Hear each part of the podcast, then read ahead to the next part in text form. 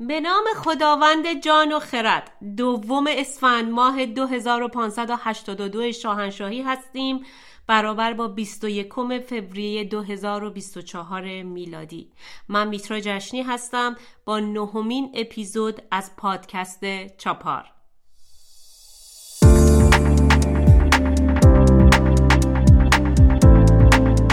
بله بله بله. از مدعیان انقلاب زنانه فرمودند که تجزیه طلب اون کسیه که ایران فروخت به روسیه به چین اینا اینا عزیزم دارن یه کاری می‌کنن ماها به هم شک کنیم. من با صدای بلندتر میگم کردم. میگن بهایی نجسه. با صدای بلندتر میگم بهاییم میگن بلوچا تروریستن. من با صدای بلند میگم من من بلوچ ما امروز کوسریم. زن زندگی آزادی. زن زندگی آزادی. ژن ژیان آزادی. آخ به من گفتن یواش شوربختانه اپوزیسیونی که خاستگاهش از دامن سیاسی خود جمهوری اسلامی بوده و امروز داعیه رهبری مبارزه با شر رو یدک می‌کشه سخیف و در حد و اندازه خود نظام ولایی اسلامی هستش. برای مبارزه با جمهوری اسلامی نباید میکروفون به دست با فریادهای نابخردانه کنار کسانی بیستیم که کلاشینکوف بر دوش خودشون و رهبرانشون با سراحت و زشتی میگن پروژه یک ملیتی در ایران شکست خورده. آری عزیزان این سخن تازه عبدالله محتدی هست که به اون خواهیم پرداخت. همون فردی که برخی از ملیگرایان می‌خواستن انقلاب ملی رو در کنارش به سمر برسونن همون کسی که عضو رهبری شورای گذار هستش و امروز هم برخی دیگه از گروه ها به بهانه سوسیال دموکراسی فریاد اتحاد رو با امثال اینها برمیکشند. خانم علی نژاد رهبر خودخوانده انقلاب زنانه پیشتر نیز در جریان خیزش ملی ایران در سال گذشته یا به قول خودش انقلاب زن زندگی آزادی در مصاحبه با فهیمه خزر هیدری خبرنگار عاشق صندوق رأی جمهوری اسلامی در رادیو فردا گفته بود. مثل یه میگن که تو ادعای رهبری اعتراضای ایران داری. چه این ادعایی داری؟ معلومه که دارم. هشتگم براش رو انداختم. گفتم من رهبرم. آره. بله.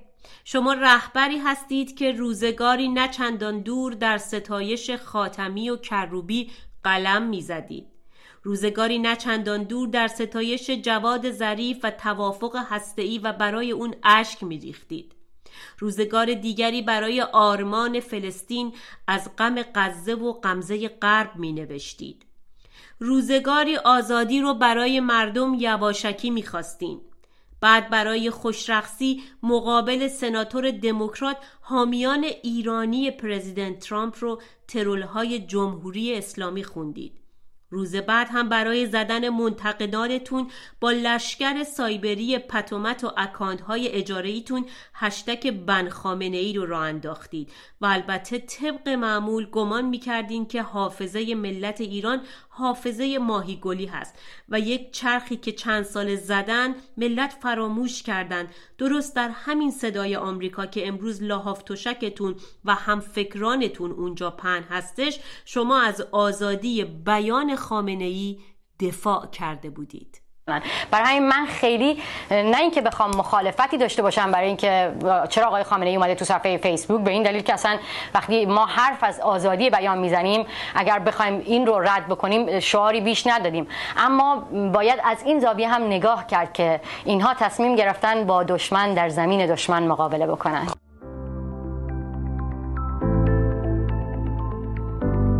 پروژه ایران برستیش کسیه نه پروژه یک دەوڵەت یک میلت نیشن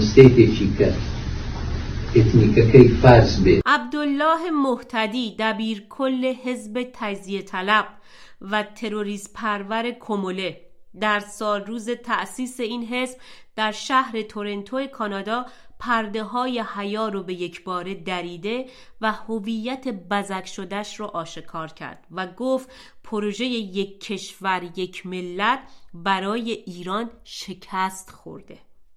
شما تصور کنید اون رهبر خودخوانده آزادی های یواشکی و این ایران ستیز شناسنامه دار رو در جریان منشور محسا یا همون منشور همبستگی به صرف اینکه یک کاری کرده باشیم می‌خواستن به نام رهبران ملی به بنده و شما قالب بکنن. اینها با گستاخی تمام خودشون و مزدوراشون در رسانه های انیرانی و شبکه های اجتماعی مانند ایکس وقتی یک نفر بهشون بگه ما با دشمنان ایران و تجزیه طلب ها هیچ قرابت و نزدیکی نداریم شما رو فردی متوهم می‌خونن و تمامیت ارضی ایران رو یک موضوع فاقد ارزش در زمان مبارزه با جمهوری اسلامی قلمداد می‌کنن. با افتادن تشت رسوایی اونها از بام و افشا شدن هویت ضد ایرانی و آماجهای شومشون توسط همین من و شمایی که ایرانیان گمنام و بدون رسانه هستیم نسل زد نسل تازه نفس ایران نسلی که قرار ایران رو از 1400 سال عقب موندگی و واپسگرایی اسلامی پس بگیره استوار مقابل اینها ایستاد و خودشون رو و بازوهای رسانهیشون رو با هشتگ هایی مثل بایکود اینترنشنال رسوا کرد. درود بر رضا فاضلی ها و بهروز سور اسرافیل ها دکتر سکویی ها و ده ها نام شرافتمند دیگه ای که در این چهل و اندی سال مشعل مبارزه با آخوند و فرهنگ آخوندیسم و چپولیسم رو زنده نگه داشتن. یاد و نامشون گرامی و جاودانه است. برای ملت ایران فارس و خراسان همونقدر عزیزه که آذربایجان شرقی و غربی. برای ایرانی ها کردستان همونقدر جان هست که خوزستان روحه. و ما همونطور که از جزایر سگانه تنب بزرگ تنب کوچیک و ابو موسا هرگز نخواهیم گذشت از اهواز و زاهدان و بانه و سنندج هم نخواهیم گذشت. ایران هرگز ایرانستان نخواهد شد.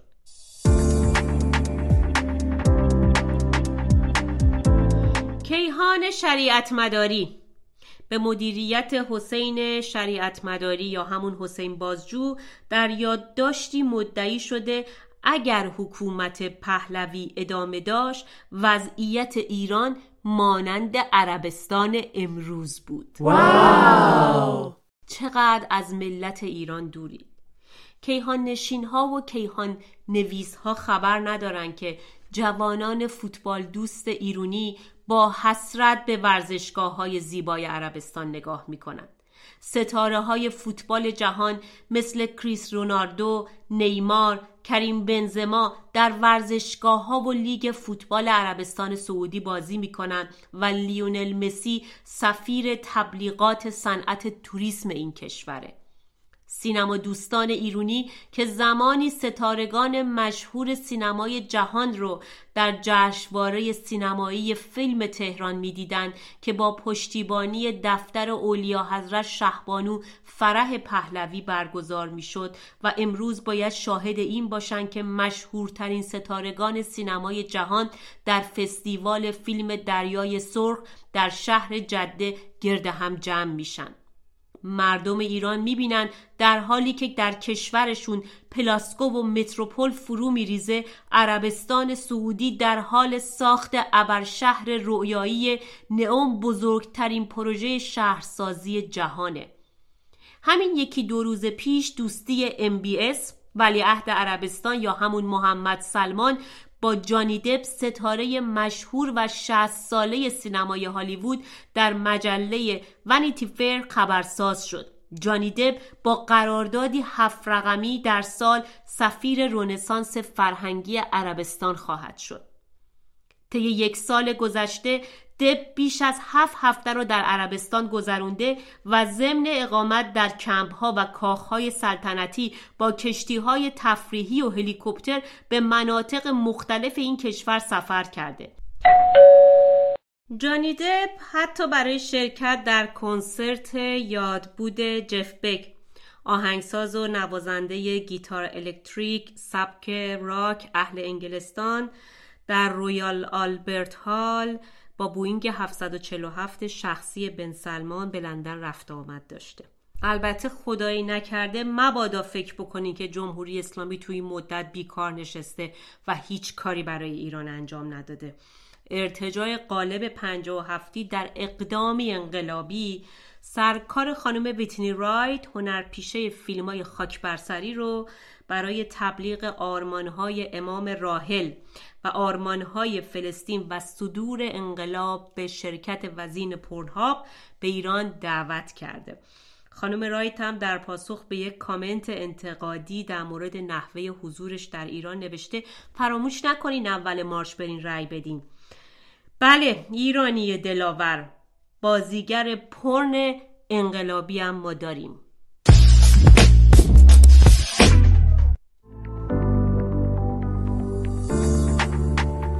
بامداد روز شنبه رسانه ها اعلام کردند که یک نفر در فاریاب استان کرمان دوازده تن از اعضای خانوادش رو به قتل رسونده. چند ساعت پس از انتشار این خبر رسانه ها نوشتن که قاتل در عملیات دستگیری کشته شده. جالب اینجاست که این قاتل آموزگار بوده. یکی از نزدیکان خانواده در مورد جزئیات این فاجعه میگه که قاتل 22 سال داشته و آموزگار بوده و با خونوادش اختلاف داشته و این اختلاف به 9 سال 10 سال پیش برمیگرده. قاتل که اسمش بهرام بوده و اون موقع دوازده سال داشته شاهد ماجرای قتل خواهرش بوده. انگیزه قتل خواهرش انگیزه موسوم به ناموسی هستش. پدر و برادرهای دخترک بیچاره هنگامی که در میابن که دخترشون با یک پسر گفتگو می‌کرده اون رو می‌کشن. در فاریاب کرمان. همین موضوع به کینه تبدیل میشه و بهرام روز فاجعه پس از یک مشاجره کلامی به خونه خونوادش میره و دوازده تن از اونها رو با اسلحه کلاشینکوف به قتل میرسونه. سه تا از همسایه ها در جریان این تیراندازی مجروح میشند که خوشبختانه زنده موندن اما کسان به قتل رسیده پدر و مادر بهرام سه برادرش دو خواهرش همسر برادرش و چهار تا برادرزادش بودند. عمق فاجعه اینجا هستش که بهرام با این همه مشکلات روانی که منجر به چنین جنایتی میشه آموزگار بوده. شما فکر کنید کدوم نظام آموزشی پرتغال فروشی برای اون مجوز آموزش کودکان این سرزمین رو صادر کرده؟ از همه مهمتر چه نظام غذایی به شهروند مجوز میده که دخترش یا خواهرش رو به بهانه ناموس به قتل برسونه و بعدش هم خوش و خورم مقابل چشم دیگر فرزندانش به زندگی نرمال ادامه بده؟ داستان تا اونجا هم پیش بره که فرزند به خونخواهی خواهرش پدرکشی و مادرکشی بکنه. جز این باطلاق 1400 ساله جهل و خرافه و تعصب کورکورانه که ایران بهش دوچار شده؟ گروهی که تلاش داشت پوتین رو در کودتایی سرنگون بکنه حالا به عنوان بازوی اون به تقویت یگانهای ارتش آفریقا مشغوله. دولت بریتانیا در هفته گذشته اطلاعات مربوط به سرنوشت بقایای ارتش خصوصی واگنر رو که تابستون سال گذشته میلادی تلاش کرد کودتای علیه ولادیمیر پوتین رو سازماندهی بکنه تجزیه و تحلیل کرده. این ارتش خصوصی که پس از کودتای ناموفق در روسیه یوگنی پریگوژن رهبر اون کشته شد حالا در اختیار اطلاعات ارتش روسیه قرار گرفته. حضور واگنر در آفریقا موضوع جدیدی البته نیستش اما خب پس از این کودتای ناموفق تلاش برای سازماندهی اونها در محلی قابل اطمینان و با کاربردی موثر نگاه روسیه رو به تقویت یگانهای ارتشهای آفریقایی با بهرهگیری از این گروه جلب کرده. بقایای گروه واگنر در حال تقویت حضور خودش در لیبی و سودان هست که خب همه ما می‌دونیم کشورهای بی به گمان من روسیه تلاش می‌کنه تقویت نظامی کشورهای آفریقایی رو به جای نیروهای غربی عهدهدار بشه. جالب اینجاست بسیاری از مبارزان سابق واگنر علاقه خودشون رو برای پیوستن به ارتش آفریقا و ارتشی که در واقع داخل آفریقا قراره جایگزین بشه ابراز کردن. البته انگیزه این پیوستن بنا به پژوهش های روانشناختی که بر روی این گروه نظامی انجام گرفته این هستش که بسیاری از سربازان واگنر براشون سازگاری با زندگی غیر نظامی خیلی دشواره.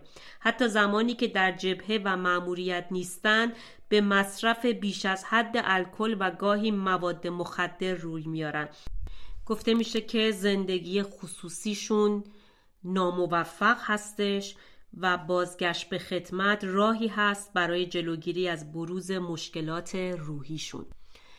بخش دوم خبر این هستش که این ارتش نه تنها در کشورهایی که مزدوران روسی واگنر قبلا در اونجا فعالیت می‌کردن مثل لیبی، مالی، آفریقای مرکزی و سودان سازماندهی میشه بلکه در نیجر جایی که نظامیان آمریکایی هنوز هم مستقر هستند ممکنه که حضوری سازمان یافته پیدا بکنن.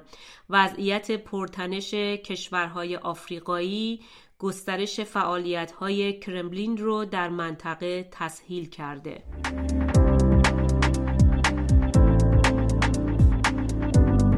اما آخرین خبر مربوط به پرزیدنت کتونی های طلایی دونالد ترامپ هستش برای اون دسته از شنوندگان عزیزی که جریان کتونی های طلایی رو نمی‌دونن این هستش که برند sneakers collection ی به رنگ طلایی به نام دونالد ترامپ تولید کرده قاضی پرونده گشوده شده برای پرزیدنت ترامپ در نیویورک با اتهام کلاهبرداری برای این مولتی میلیاردر در آمریکا ایشون رو به پرداخت 355 میلیون دلار محکوم کرده. جالب اینجاست که نماینده بانکی که یکی از موارد دریافت وامهای کلاهبردارانه پرزیدنت ترامپ به اونجا نسبت داده شده در دادگاه حضور یافته و اعلام کرده که ترامپ تمام تعهداتش رو تمام و کمال انجام داده. باید بدونید که این پرونده در واقع نمیگه که پرزیدنت ترامپ از بانک کلاه برداری کرده. میگه ایشون داراییش رو بیشتر از اون چیزی که هست به بانک ها اعلام کرده و بابت همین تونسته که وام های خوبی بگیره. ترامپ تخلفات خودش رو رد کرده و این پرونده رو یک انتقامگیری سیاسی خونده. اما قسمت جالب خبر مربوط به فردی هست که یه fundraising رو در وبسایت GoFundMe به صورت مردمی به راه انداخته. خانم النا کاردون که خود رو حامی سرسخت ارزش های آمریکایی و مدافع عدالت خونده در اعتراض به رفتار بی سابقه و ناعادلانه از سوی دستگاه قضایی ایالات متحده با دونالد ترامپ اعلام کرده که در کنار رئیس جمهور پیشین آمریکا ایستاده. اون در توضیحات کمپین فاندریزینگش که 335 میلیون دلار هست نوشته که این جمعآوری کمک مالی صرفا برای جمعآوری مبلغ حکم نیست. این در مورد ایجاد یک موضع مشخص و آشکار هست.